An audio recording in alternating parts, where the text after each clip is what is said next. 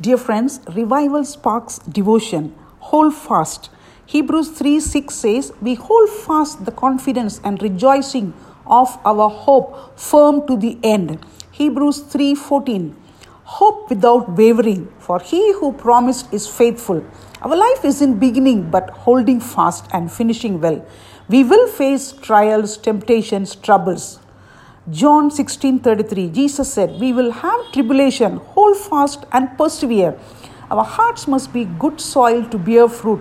Luke eight five to fifteen, not choked with worries and pleasures of life. We should soar like the eagle, eagle above our problems. Testing times will come, floods will come, wind will blow, but don't give up. Matthew seven twenty-four twenty-seven, the wind will beat against the houses, but how is our foundation? On the sand or rock? The issue is, how strong is our foundation? It must be on Christ Jesus and His word to stand. Is He building our house? In First Peter chapter two, four and five, like living stones, be built into a spiritual house to be a holy priesthood. Second Corinthians one nine, we should not trust in ourselves, but trust that He will deliver us, to keep our eyes on the one, Jesus Christ, who is faithful.